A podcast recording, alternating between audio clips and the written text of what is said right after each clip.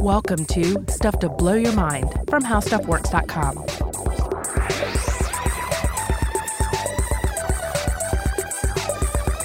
Hey, welcome to Stuff to Blow Your Mind. My name is Robert Lamb. And I'm Joe McCormick. And Robert, are you going to make us tread into some unsolved mysteries today? Oh, yeah, we're going to get into some classic unsolved mysteries territory, at least to kick off this episode. Oh, boy. Do, dicka, dicka, do, do, do, dicka, dicka, doody. There you go. That takes me back. Uh, back to the, the, the, 80s and 90s, uh, especially uh, around 1990 uh, itself, because that is the year that an episode of Unsolved Mysteries aired that touched on crop circles oh, in the United yeah. Kingdom. Yeah, I remember these. Yeah, because they weren't always just unsolved uh, murders and disappearances and Matthew McConaughey screaming in a uh, like a, a, driveway somewhere. Mm-hmm. Uh, no, they they got increasingly into these. Um, these paranormal things, right? These paranormal topics. I don't know if it was just like the TV I watched when I was a kid, like for for whatever reason, whatever happened to be on in my house, or if this is what TV was like in the 90s.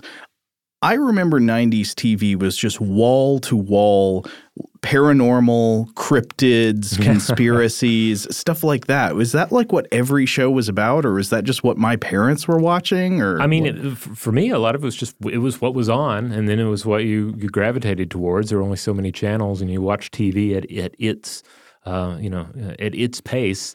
And so uh, I I would for whatever reason tune in and watch Unsolved Mysteries or In Search of or whatever mm-hmm. kind of uh, you know cryptid uh, pseudoscientific uh, show happened to be on. but yeah, I remember uh, one of the things that I was really convinced of from television when I was a child. I must have been in second grade or something, and I was like, oh, definitely aliens are real. That's absolutely one of my issues. And those crop circles, those are awesome, and they were definitely aliens. Yeah, the crop circles definitely were part of just the overall sort of unsolved mysteries argument for the existence of aliens, right? You had it was almost like a, a holy trinity of UFO sightings, alien abduction uh, experiences, mm-hmm. and then those crop circles. Yeah, you had the physical proof, the uh, the experience, and just the sighting of things in the sky. It just it just felt like here's the complete argument. Yeah, exactly. So the crop circles were the one part of it where you didn't have to rely on somebody's eyewitness testimony. It was just like, here's the evidence. What else could have made these circles? Turns out maybe a lot of things could have, especially like people. But um, but some you look at some of the circles and you can see why people were convinced because I am quite impressed by the artistry of a good many crop circles. You go and like Google these images. In some cases, I'm like, why aren't these hoaxsters just like artists? They, some of them are quite beautiful. Oh yeah, I mean, if, for anyone who hasn't seen photos of crop circles, which I'll be surprised if you haven't, do a search, see these things. They, they are impressive in many cases. Uh, they, they begin popping up in the 1970s mostly in the UK, and they had these just increasingly elaborate patterns. You know, they started off kind of simple and they just got more and more elaborate to the point where it becomes it becomes kind of difficult at times to look at it and think of just a, a, few human hoaxsters running around in the night. Now, to be perfectly clear, we should explain th- the exact physical reality of what a crop circle is. Generally, it's in a field, often mm-hmm. like a cereal you know, like a grain, like wheat field or something like right. that, where there would be tall stalks of something of plants and that they get flattened in a pattern that's usually circular in nature and often increasingly complex as the years go on. Yeah, I have to also throw in, even though I don't recall if I if if you had crop circles showing up in cornfields. Uh, I think maybe, yeah. Yeah, maybe so. But I feel like there's also the the fact that uh, that, that you had Children of the Corn, and it's it's infinite sequels popping uh, up around the same time. So there was this idea in, especially like the, the zeitgeist of the VHS store going child, that uh, large scale agriculture is inc- is just inherently creepy. Yes. well, there's a, it showed up in the X Files a lot. There'd oh, be yeah? like X Files episodes where they stumble onto a big scary farm and something's happening there. There's like the, the farm where they had the bees, these genetically engineered bees or something. Okay, so you got genetically engineered bees. You got what uh, He Who Walks Between the Rows, I think, was the Lovecraftian entity in the original uh, Children of the Corn, and then you have these complex, at times geometric patterns that are just carefully lined up out there uh, in the middle of a field. Now, I think the obvious implication, if you haven't delved into this literature is that like spaceships are landing. Yes. and for some reason, they always land where there is tall vegetation near civilization to be photographed. Uh, and, and another thing is that crop circles often don't look all that impressive if you're standing on the ground, but if you take a picture from up above, they look really cool. Right. Uh, but the idea is like a ship lands and it makes these patterns. Yeah, I just got like the cookie cutter pattern of the ship. Uh, but but then there were other explanations as well. Well, it's maybe not the ship just landing, but it's some sort of alien communication, or it's some sort of mystic Earth energy, such as orgone energy, Oh boy. um, or everything else under the sun, including Big Bigfoot. A whole organ. Yeah, what, Bigfoot? Bigfoot. he just there. occasionally morphs to have a big circular foot. Well, you know, every night Bigfoot goes out there and just starts pushing down the uh, the wheat Uh-huh. until he, he forms this complex geometric pattern. I don't know. We'll, we'll come back to that theory later uh, in this episode. um, but you had a whole whole organizations, uh, whole publications popping up. I, I, I'd go even so far as to say you have sort of a, a, a system of paranormal paranormal belief springing up around these patterns.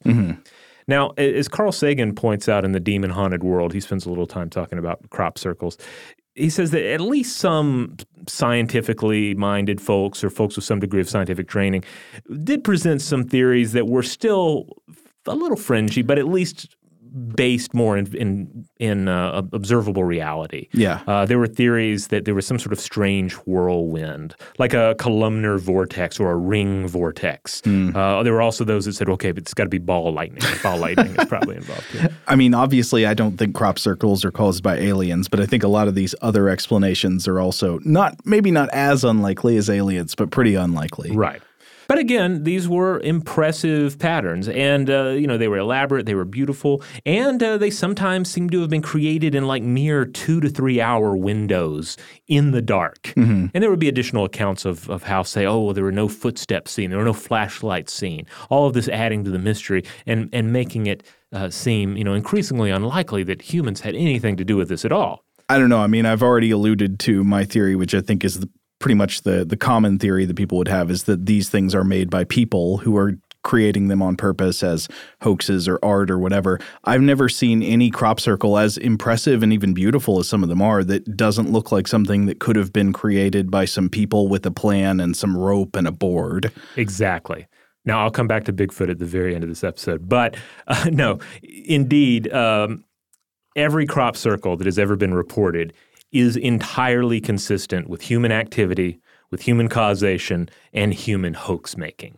There's not a single crop circle that has ever been uh, observed where where experts have weighed in and said, "Yep, there's no way humans could have done that." No, in, in every case, humans could have done it, done it, and humans did do it.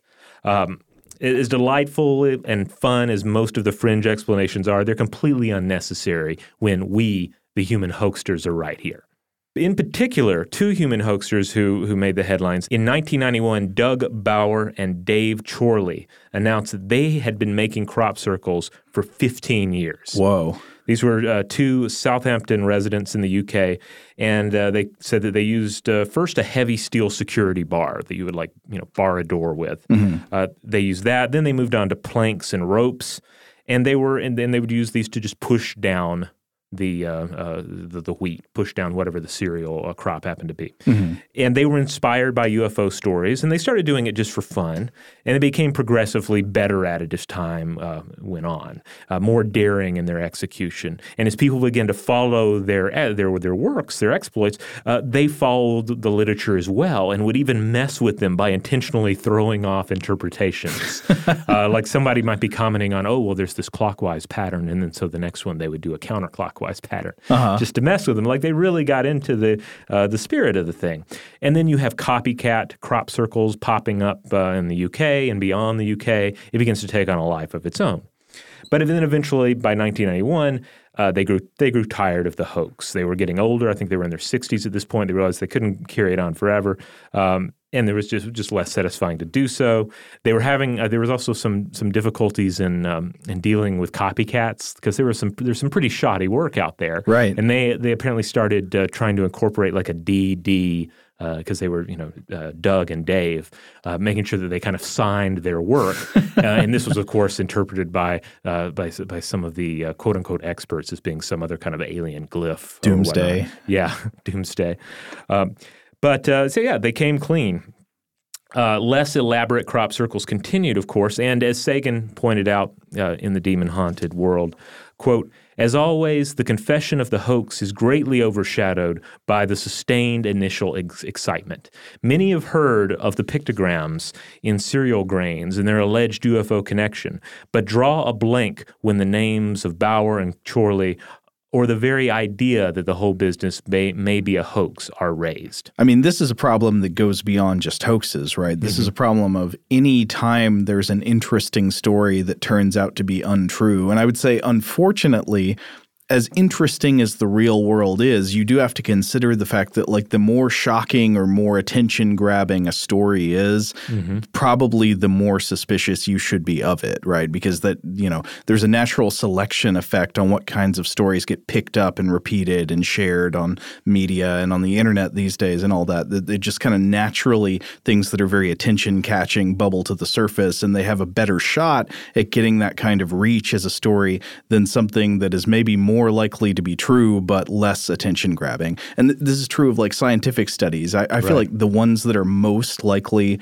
to later get retracted are the ones that are like, wow, that's a really weird result. And then the retraction doesn't usually get noticed nearly as much, right? Because that's just not that interesting. Right. And it'll be like either the initial uh, flawed study or you know, or, or it'll be some story about a, a flawed study that'll continue to make the rounds on social media. Yeah. And then somebody else has to say, actually, you know, there, this was retracted later on or this was disproven. Well, then you always got to worry if by bringing up the story again to mention the fact that it's not actually true, you're just spreading the original false story, even if you make clear that it's not true. Yeah, I mean, I'm engaging with the post, right? And that's probably be, re- be it's probably being rewarded in the almighty algorithm anyway. and the illusory truth effect, which we did a couple of episodes Mm-hmm. about. If, people have been exposed to an idea, even in the context of it being explained as being untrue, they're more likely to believe it later. Right, and if you're really invested in the idea of crop circles being, uh, you know, communications from essentially the gods, right? Uh, then you probably have some spin on it, right? Well, these two guys came forward and then claimed responsibility for some of them, or maybe you know some shadowy organization, the Illuminati, paid these guys to come forward to take the heat uh, off of everybody. But So the aliens, they were fall guys. right. Well, as fascinating as crop circles are, they are not the only case in the world where we can find strange geometrical designs out in nature and wonder what caused it. So, with that little tease, maybe we should take a quick break and then come back to discuss another realm of strange geometric patterns out there to be found. And we're back. All right, so today we're not talking about mysterious circles here uh, in the surface realm. Uh, we're talking about circles in the deep, where humans enjoy far less freedom to rework the landscape with their their hoaxes and their ingenuity, uh, and also far less uh, uh, ability to observe these strange patterns. Circles in the deep. Unsolved mysteries, ladies and gentlemen. Uh, yes. Uh, so, but for a while, this was an unsolved mystery. Uh, but here's the thing: sometimes a mystery presents itself, and the answer is even more amazing than anything we could possibly dream up about uh, underwater aliens or what have you. Yeah, I think that can be true because often, even when we discover that the answer to something isn't actually aliens, which of course discovering aliens would be fascinating, discovering that the answer is something else is more likely to tell us something about the nature of Earth life, which is very relevant to us. It matters on this planet.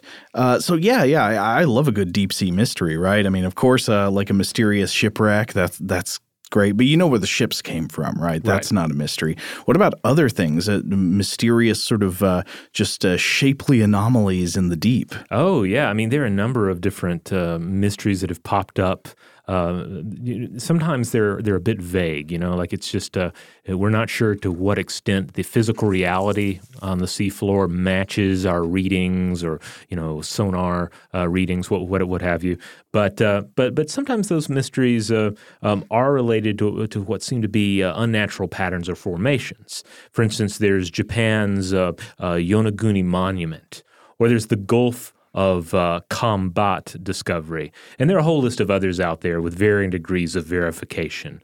Though, of course, in the in the extreme interpretation, they're all potentially Atlantis. They're all Atlantis. Yeah, yeah that's you know there were there was more than one Atlantis, and they all got swallowed by the sea. That's how it worked. But but a lot of these, uh, you know, that I'm alluding to, and we could certainly come back at some point and do a, a more in depth uh, look at them. But a lot of times it's something like, oh well, this is these are some curious uh, right angles uh, uh, appearing on the seafloor, or look at these strange spherical formations, these circles, something that maybe looks a little Stonehenge esque, or looks like it could be the remains of an ancient city, or the, the remnants of something that might have been man made. Yeah, there's nothing more enticing than coming across geometric patterns that seem out of shape in the place you find them. That's why some like ice formations, you know, sometimes mm-hmm. ice crystals can form in ways that look as if they've been designed artificially things like snow rollers and the oh, like. Yeah. You know, it, it, that's always cool. And you wonder, like, did something make this? How did this come about?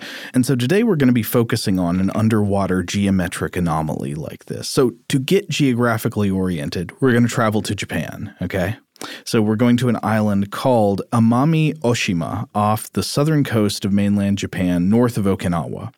It's a volcanic island with a humid subtropical climate surrounded by coral reefs and home to plenty of interesting marine life. I know there's some like whale watching stuff around mm-hmm. there. I think I've also read that it's like the northernmost point of the dugong territory around there.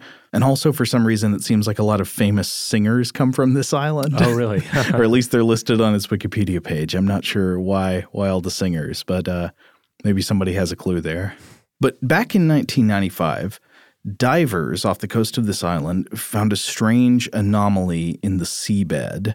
Uh, so, to picture it, imagine you're swimming along over the surface of the seafloor and you got your scuba tank and all that. And you come across a strange pattern of dunes in the sandy sea bottom. Now, they're not just random drifts of sand like you might expect to see created by the patterns of moving water. These elevations and depressions in the sand actually form a complex, striking geometric shape. They're arranged in a giant circle, about two meters in diameter, so that's like six or seven feet wide. And it's not just a circle, it's circles within circles with radial trenches, usually in different layers, dug into the seabed in evenly spaced trenches for these outer rings with radial trenches that extend out, and then towards the center with this complex maze like pattern of shallow trenches and veins inside an innermost disk. And if I may voice my opinion, it is creepy looking. It's it's a real suggestion of like forbidden geometries and coded messages from the Hadean angels of the deep. isn't it? I mean, it, oh, it, absolutely. It yeah, it has the the look of say an an eye opening on the seafloor. Yeah, but with like a maze in the pupil of the eye. Yeah, and bones in the iris of the eye. Yeah, if we if we were to uh, do yet another uh, stuff to blow your mind spinoff just for underwater stuff, I would say let's do this as the logo. Oh, it should yeah. absolutely be. Oh yeah, yeah. There are no plans to do that, by the way. But if we did, that this would totally be it. I'd say that would be a good choice. Now, these circular patterns in the ocean floor have been known by several names. Sometimes they're called mystery circles. Sometimes they've been called underwater crop circles. I guess that makes sense if your crop is sand. Uh, though funny enough, I think there are actually like sand harvesting operations all around the world that I think can sometimes be quite destructive. But these are not great names. We can do better. Okay, I propose. What about Poseidograms? Ooh, that's nice. That's nice. It it it, uh, it conveys a sense of communication. Yeah, and of course uh, a sea god. And this thing really does, in many ways, look like a symbol or deliberate work of art or communication. Uh, I've got a couple here. How about uh, protean oscillations of the Tritonian sands. Okay, that's if you're if you're not into the whole brevity thing, but mm-hmm. that's a good one. Or another one I have is Sirenian spirographs. Yes, I feel you on that one. Oh my god, it is like a spirograph, like those uh things. Yeah, what yeah. is that toy called? Like is it called? a, I think okay. it's just a spirograph, but we don't have one in our household, so, uh, so I, I, I'm not completely sure. I never had one as a kid either. The inner disc especially really remote because you've got the, these like radial trenches going out towards the outer edges but mm-hmm. this inner disc especially with the more the weirder more maze-like structure it reminds me of a spirograph sort of or kind of like you know those celtic knot designs? Oh yeah i see people i don't really know anything about what those are. I think they have some kind of cultural significance. I don't know anything about them but the, it looks kind of like that. Milhouse would have loved this. Exactly. milhouse Yeah, didn't wasn't Milhouse a spirograph uh, enthusiast? oh i don't know Oh, I seem to recall that he was. Uh, Well, if he goes down scuba diving off the coast of this island, everything may be coming up Milhouse because he might be likely to come across one of these. But the question is, what causes them? Now, their sighting in 1995 wasn't the only time they've ever appeared. Other divers have apparently spotted them across the years, no doubt always making people wonder about the messages from the alien deep or elaborate, unannounced, uh, like underwater art projects. And to go back to some of those crop circle theories, it's easy to imagine that someone might have seen these and contemplated some sort of strange vortices in the deep being behind it. You know, some sort of uh, uh, you know vortex Yeah. uh, swirling up the sand and leaving this pattern. You can maybe imagine something like that. It feels almost too deliberate or designed to be that way. But you know, some sometimes things in nature can be deceiving. Like we were just talking about, like some formations of ice look really like they were designed, but they're not. They just grow that way. I mean, you look at a snowflake, right? I mean.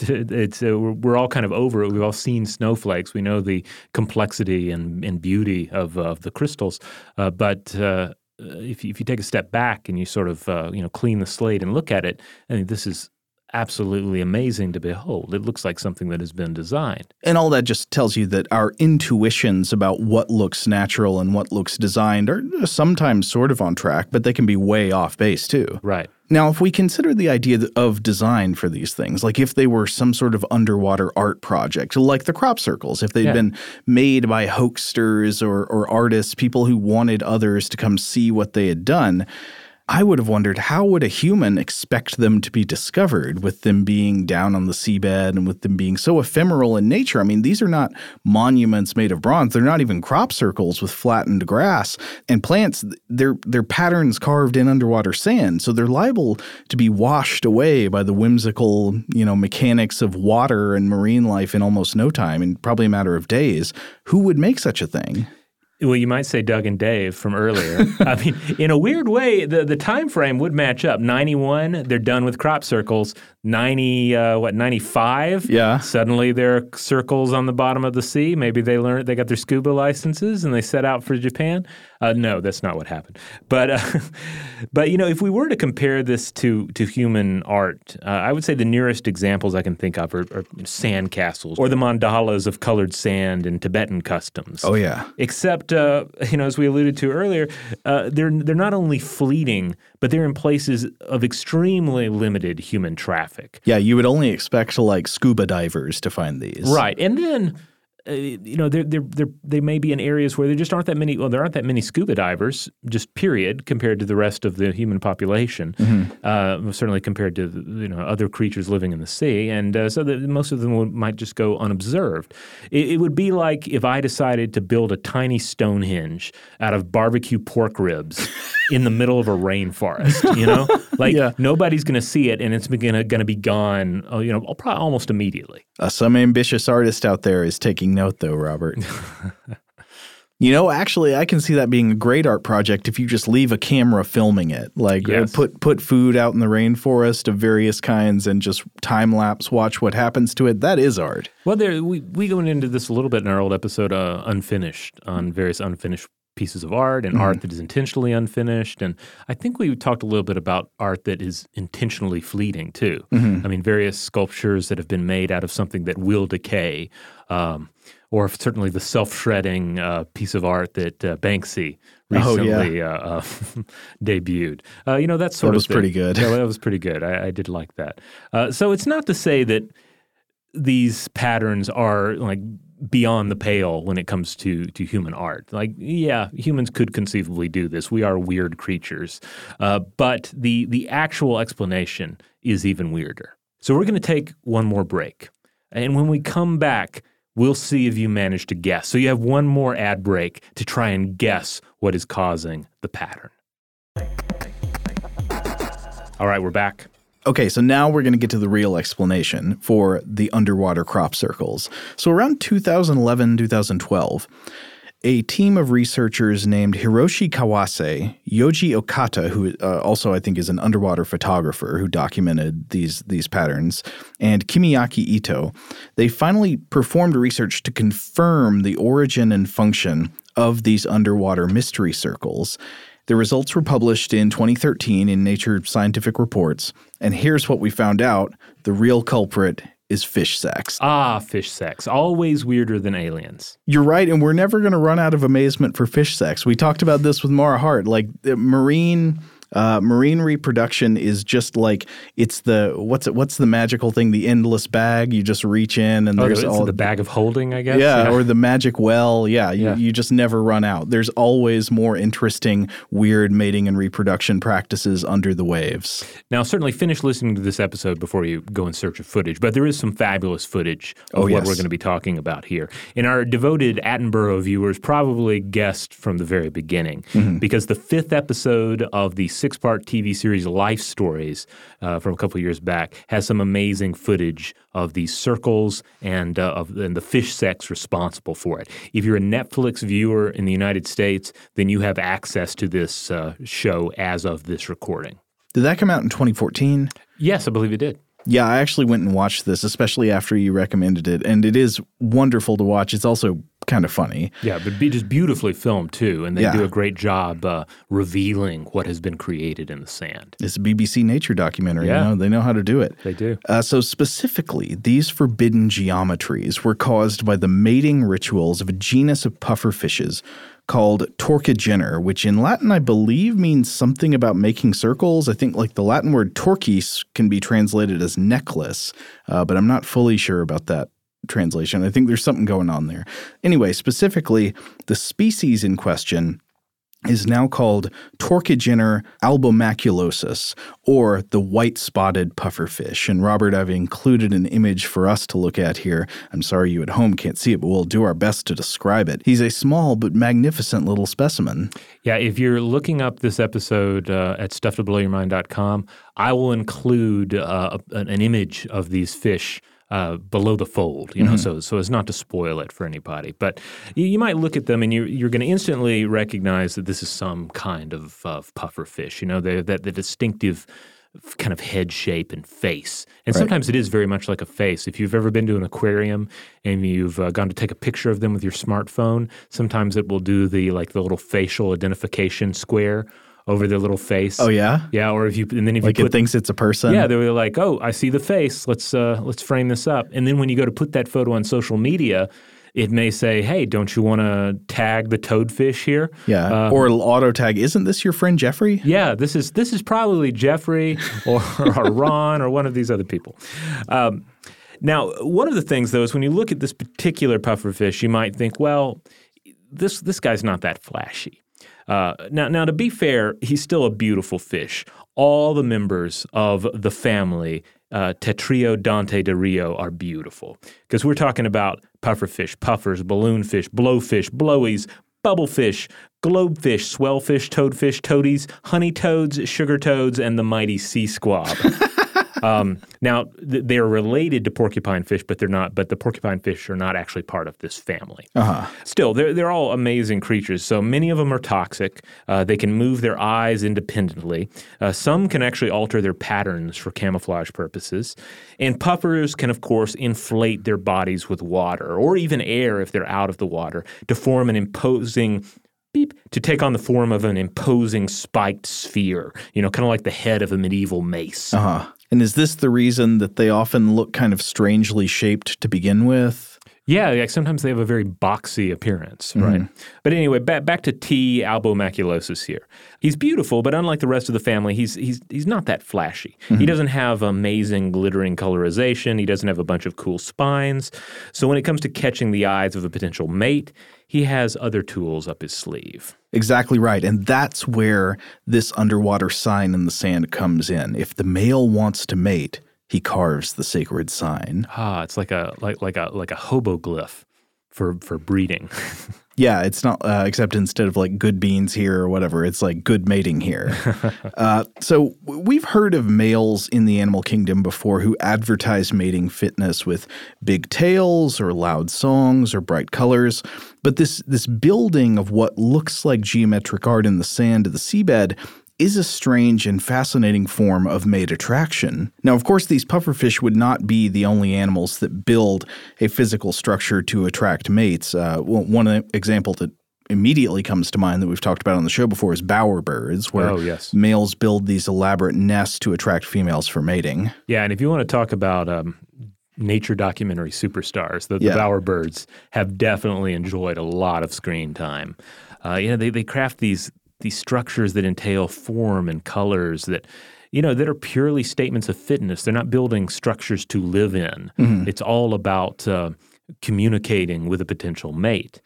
Another interesting thing about bowerbirds, though, that, that sometimes I forget if I'm watching like one documentary covering one species and, and, and not another species, is that some species of bowerbird are rather plain looking, kind of fitting the um, uh, you know the the the, uh, the, the form we've been talking about here, a creature that is not flashy but does something flashy, mm-hmm. and yet at the same time you have creatures like the flame bowerbird, whoa, which has has kind of the same color scheme as those bright orange, uh, dismemberment prone fireys in Jim Henson's Labyrinth. Do you remember those creatures? Uh, he looks to me like a Days of Thunder sunset. He does. Yeah, he looks. He's he's actually he's brighter than the fireys. He's brighter, just about brighter than any sunset I've seen. He looks as bright as like the most obnoxious slushy you might purchase uh-huh. at, a, oh, at yeah. a, roadside slushy stand. He's something from that flip book they got at the tables at Chili's. You know? Yeah, exactly. So he's he's this is already a really bright specimen. So it's almost kind of amazing to realize that that he's go, he's going the step beyond. He's going to create this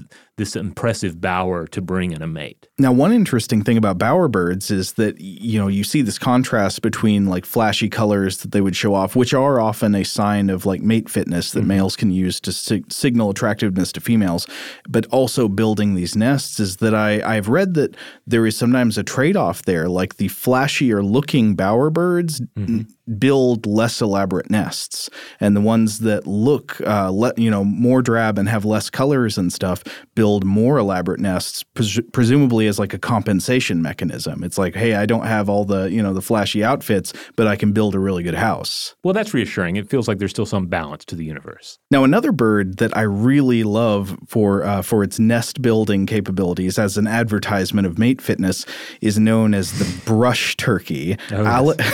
Alectura lathami and these these are pretty funny. I think they're one of my favorites. Um, so they're a species of megapode, which is a type of bird. Of course, megapode means huge foot. And the males of this species build these gigantic mounds of rotting compost, often as big as a car, like 1 to 1.5 meters high and 4 meters wide, out of soil and dead plant matter and just rotting stuff. And these are nests they use to attract females, and they're not merely an aesthetic statement like, you know, why wouldn't you like to come hang out on my gigantic pile of rot? the the decomposition of dead stuff that's taking place in the mound actually generates a lot of heat, which helps keep the female's eggs warm when she lays them on the mound she's chosen. And they uh, apparently the the brush turkeys even reportedly regulate the temperature of the mound by adding or removing plant matter if the temperature isn't just right. Huh, that's brilliant. But as you can imagine, building like a car-sized mound of rotting plant matter is not an easy task. You know, so a turkey does this, it might take him a month to do it, and it can basically like wear him to death to do this thing. So you got to think about the real stakes that are taking place in nature here. Just building this big compost heap to mate in, this is a this is a serious investment that could be thought of as like a life or death proposition. And this brings us back to the white-spotted pufferfish. Oh yeah. What what are its reasons? right? Like what it's it's it's making an investment here. Uh, what sort of investment? Yeah, exactly. When you look at these strange ephemeral carvings in the loose sediment of the seafloor, what is the male pufferfish doing and why is the female attracted? And also, I mean, consider the amazing disparity in scale with the amount of work we're talking about here. Because these patterns that are carved in the sand are up to two meters across, which is like six or seven feet. Meanwhile, this fish that makes them is only like 10 to 12 centimeters long, maybe about five inches. So, to get a sense of the scale of this and the work involved, I want to quote uh, our friend and, and recent guest on the show, the marine biologist Marah Hardt, from her book Sex in the Sea. She writes, quote, Next time you visit a beach, imagine building a giant sand wheel with radiating spokes and troughs that stretch over 100 feet across. Now imagine carving the whole thing by scooting around on your bottom, which is basically what this male fish does. This tiny fish that could fit in the palm of your hand builds this giant elaborate artwork by rubbing its body and fins along on the sand, vibrating its pectoral fins, anal fin, and tail fin, and pushing its ventral surface, which means its underbelly, into the sand to sort of push it down and forward.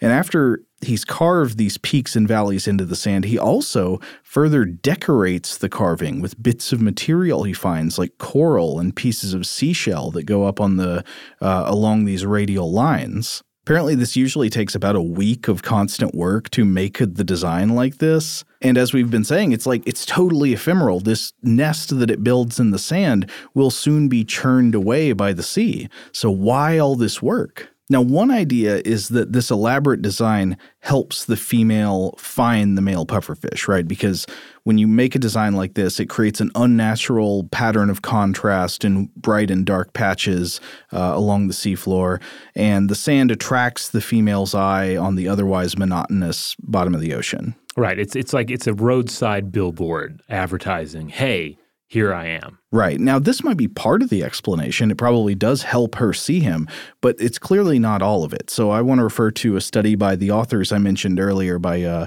uh, Okada, and Ito.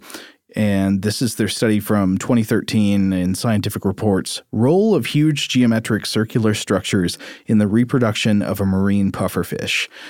So the researchers here hypothesize based on their observations that something about the quality of the nest plays a role in mate choice. Like you build a better nest and you get a better chance at mating, but they had not identified what all of those qualities of an attractive nest were. Though here's one possible element that comes out of their research. They found that the creation of this structure is probably not just aesthetic. It's not just that the female likes the way it looks, it actually does something. And what they found is that the process of digging the radial trenches, when the male goes through and digs these radial lines that go out to make the outer circle of the pattern, it tends to stir up fine grained particles of sand and helps push them toward the center of the circle so that the finished product of this uh, nest should contain very fine sediment at its hub. Now, if a female begins to approach the nest, the male will usually fan the central disk of this fine sediment to churn up a cloud in the water, and then he'll swim back and forth through the cloud that he's churned up.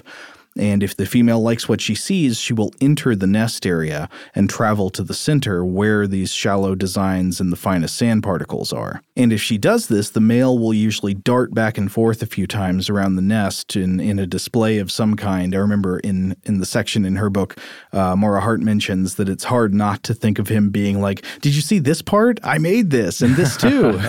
I mean, he looks kind of proud. Yeah, I mean, they, they, they're, they're cute little fish. Yeah, I mean they're they're cute little fish. It's very difficult not to anthropomorphize them. Again, you coming back to that, that their distinctive uh, sort of head and face shape. Yeah, if the facial recognition algorithm in the computer has a hard time telling them from human, who knows what you know. Yeah. We are very quick to look at an animal and, and see its behavior and think of it as human behavior. But anyway, if if she is enticed, she she goes to the center with the fine sand and they spawn. She lays her eggs among this fine grained sediment and then she leaves and then the male stays behind with the nest to guard the fertilized eggs. In a kind of beautiful twist here, he stays there to guard the eggs as the nest essentially dissolves and deteriorates around him. Yeah, all the art he has created is uh, is, is steadily eroded. Now, uh, I, I, should point out about the spawning uh, that they'll they'll do this thing where the male will uh, will, will bite the female's cheek. Yes, uh, I've seen some some pictures of this. In fact, I'll probably include a picture of this at the the bottom of the page on, at uh, stufftoblowyourmind.com. Uh, but it, it's kind of endearing because he's like, oh, he's giving her a love nibble. It's like a little kiss on the cheek. Uh-huh. Now, another point in all of this is that uh, some scientists think the ridges and grooves of the circle serve to minimize ocean current at the center of the nest. Uh-huh. And this would protect the actual nest site from turbulence that might disturb the eggs and expose them to predators. So, the turbulent, very turbulence that's eroding and destroying the circular artwork, it's kind of taken a bullet for that central nesting area. Yeah, and I think also, if I understand correctly, that that that protection from the ocean currents in the center also helps keep the fine grained sand particles mm. there that would normally be more easily washed away by the water currents. Now, here's a really interesting thing about these puffer fish after they hatch and and the young disappear, the male does not reuse the nest. Instead, he goes on to build a totally new nest for the next mating cycle, which is a tremendous amount of work. Remember mm-hmm. again, like try to think about building a like hundred foot wide uh, symbol in the beach sand by dragging your butt along. Like it's just like why go through all that work? while the old nest just continually gets washed away into nothing.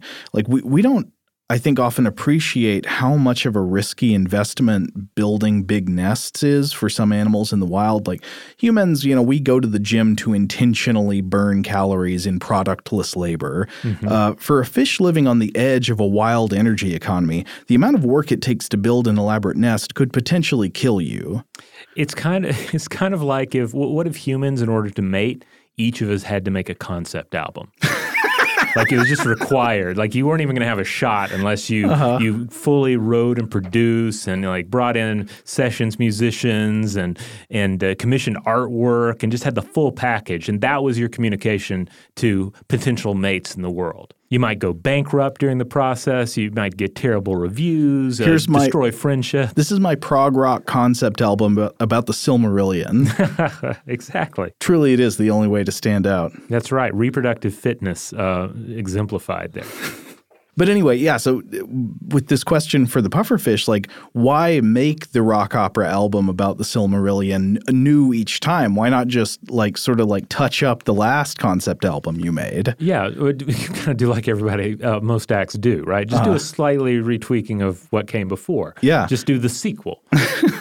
and the authors suggest that what's going on here is probably that the process of mating and then what's happening while you know the eggs are there waiting to hatch, it depletes the nest of these fine-grained sand hmm. particles, mm. which are somehow crucial for the female's eggs. That would make sense. He has engineered this local environment and uh, and and now he needs to re-engineer another. It's kind of it, it's like he's cut down the forest, built the love hut, the love hut is gone. Now he needs to find a new virgin forest to uh, to to uh, to recreate in, in his image. Yeah. Now, another study I just looked at very quickly uh, that I thought was kind of interesting was also in Scientific Reports. It was last year in 2018 by Mizuuchi, Kawase, Shin, Iwai, and Kondo. And this was called Simple Rules for Construction of a Geometric Nest Structure by Pufferfish. This answers the question okay, something must be happening in the fish's brain to tell it how to build this underwater, you know, poseidogram, right? Mm-hmm. So, what's happening? And the study observed and formalized rules for the creation of the nest sites, which it turned out are actually uh, a pretty simple algorithm that they were able to recreate with a computer program. This kind of reminds me of how we discussed in our episode about spiders building webs, how a really relatively simple list of rules can lead to beautiful and haunting designs in nature. Like the algorithm itself for the creation of a structure by an animal doesn't have to be complex to create an emergently complex final structure that that looks very impressive to us. Yeah, I mean, I imagine a lot of it comes down to repetition. I mean, that's what we're seeing. We're seeing patterns. We're seeing pattern uh, patterns in the sand, in the crops, what have you. But when you think about the attractiveness of patterns like this, say what does the female see when she makes the choice? You know, she's she looks at one nest versus another nest and goes to one instead of the other, or simply goes toward one but is not attracted enough to go mm. to uh, you know another one she comes across.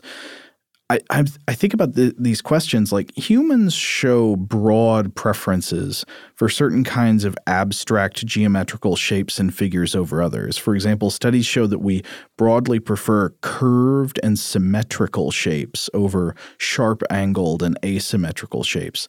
And sometimes I wonder, like, I, I don't know the answer to this, but I wonder how deep do these preferences go?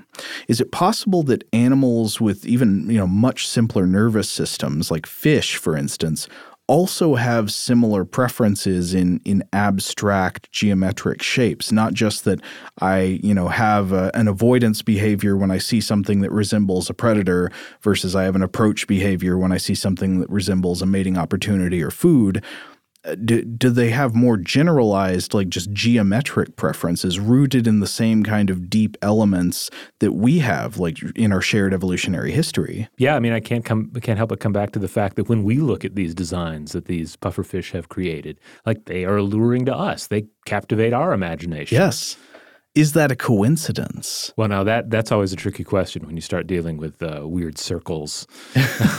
you know, if, if, you don't, you know, it, it, maybe it is a coincidence. You, you don't mm-hmm. want to uh, go too far down the road of saying, "Oh, it's not a coincidence. It is intended.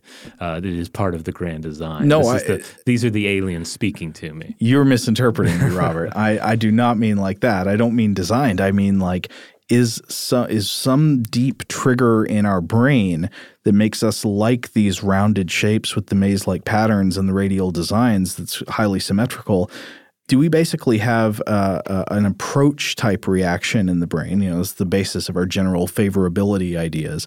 An approach type reaction in the brain, the same way that a, a female pufferfish would. Is there a similar mechanism underlying it in the two brains that could even have something to do with shared ancestry, or is it just a coincidence that you know a pufferfish likes this design and we also like this design? I'm, I'm sure it could be a coincidence. I, I just wonder. Yeah, I mean, well, you know, undoubtedly there have been studies that have shown that humans humans have a preference for, say, ar- uh, architectural designs that appear more like nature, that have more mm-hmm. natural shapes, and yes. maybe don't look like giant boxes that have fallen out of the sky. Yeah, that's true. I mean, I feel like you just always have to wonder about the, the what what's causing these types of attractions in other animals.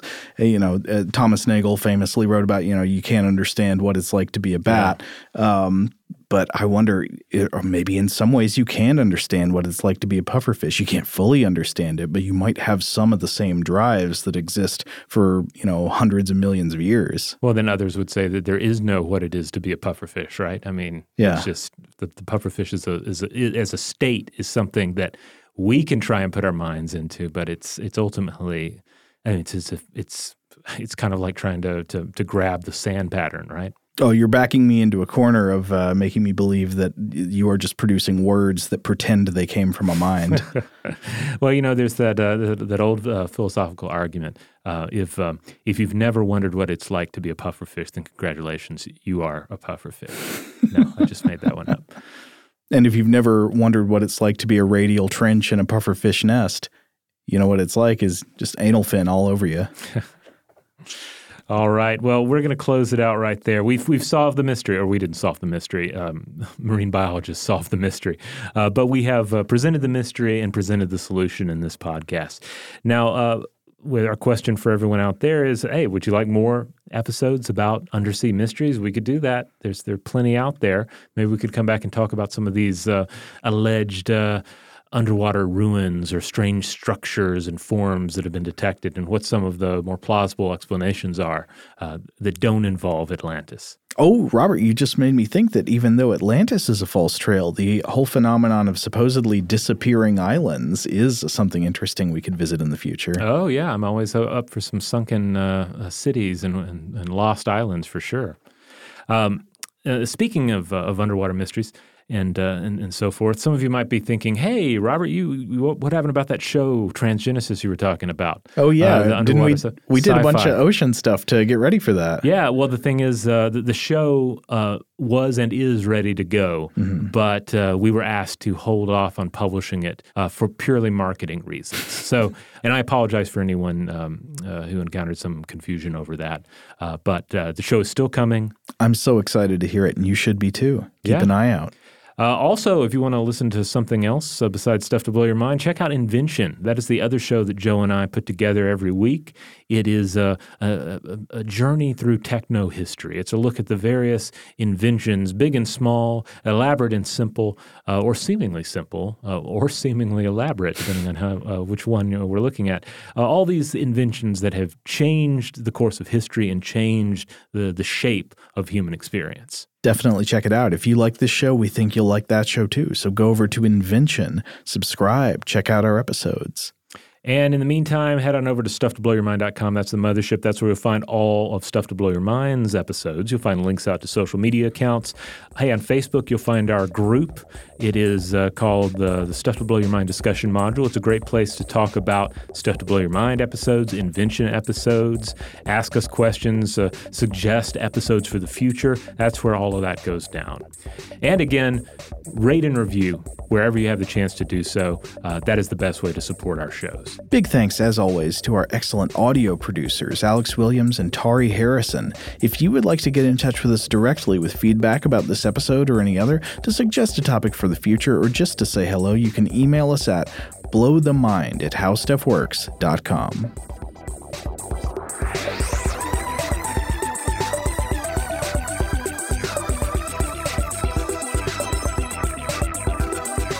For more on this and thousands of other topics, visit howstuffworks.com.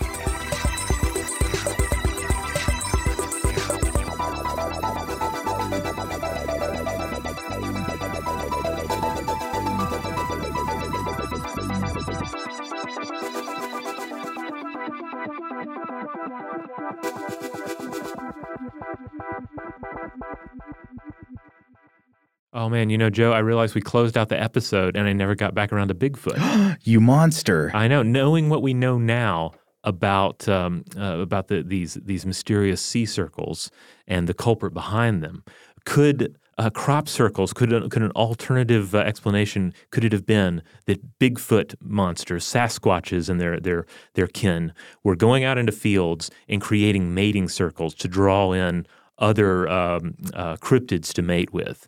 Right there at the center of the of the crop circle. That's how you get those squatchacabras. Ah, yes. Anyway, I'll leave everybody else out there to, uh, to, to, to think about and to visualize all of this. But I, I said I was going to bring it back to Big Bigfoot later on in the episode. And I just wanted to make sure we closed that out for you. If you're the person who makes the Sharknado movies, Squatchacabra comes next. if you disappoint me, I'm going to shame you on this podcast to the end of time.